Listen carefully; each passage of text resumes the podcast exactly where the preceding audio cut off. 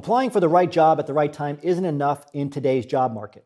Why? 85% of jobs today are found through networking, and a whopping 70% are never made public, at least.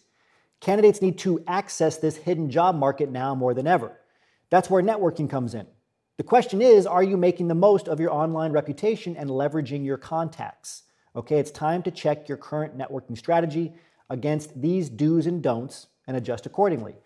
The first thing I see PhDs doing wrong is that they try to come across as if they wear all the hats, right? Don't do this. Employers aren't looking for jacks of all trades anymore. What they want is an expert in their field, a professional who will add definitive value to their professional brand and their goals at the company. To establish yourself as an expert employees are looking for, you need to redefine your professional brand. The framework of this professional brand consists of your value, your audience, and your priorities. Answer this question yourself and start sharing the results with potential employers online. Use your LinkedIn profile and personal website, if you've created one, to align yourself with the qualities you are seeing in job advertisements. The second thing you want to avoid is clicking connect on LinkedIn and then just walking away. All right, nurture your network. Send a message with your connection request. Professional relationships, just like personal relationships, require work. Connecting is only the beginning of your journey, okay, with a networking contact. Connecting is what happens when you meet them.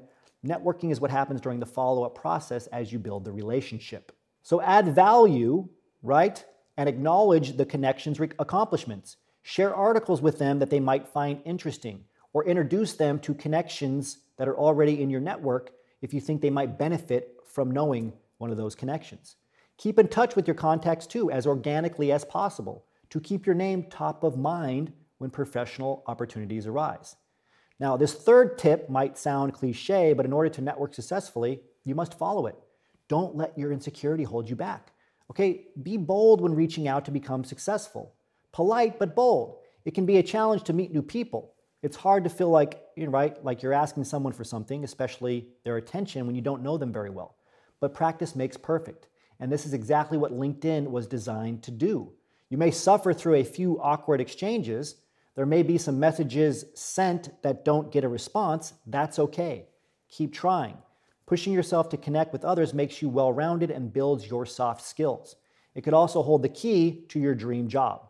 The fourth and final thing I want you to avoid is networking without a clear goal, right? The connections you're making should be added with the goal of having an informational interview and eventually getting a referral, right? They're valuable in themselves, their relationships, but you do want to drive the conversation forward. Okay, so when it's time to ask for an informational interview, uh, go into it naturally by keeping the focus on them and their subjective experience. Okay, and then at the end of it, ask for advice, even ask to use their name for a referral. Don't, re- don't forget ever that referrals are the end goal of your conversation, but the end goal of the relationship is the other person in themselves. This is a very small field, whichever field you decide to get into, especially at the PhD level.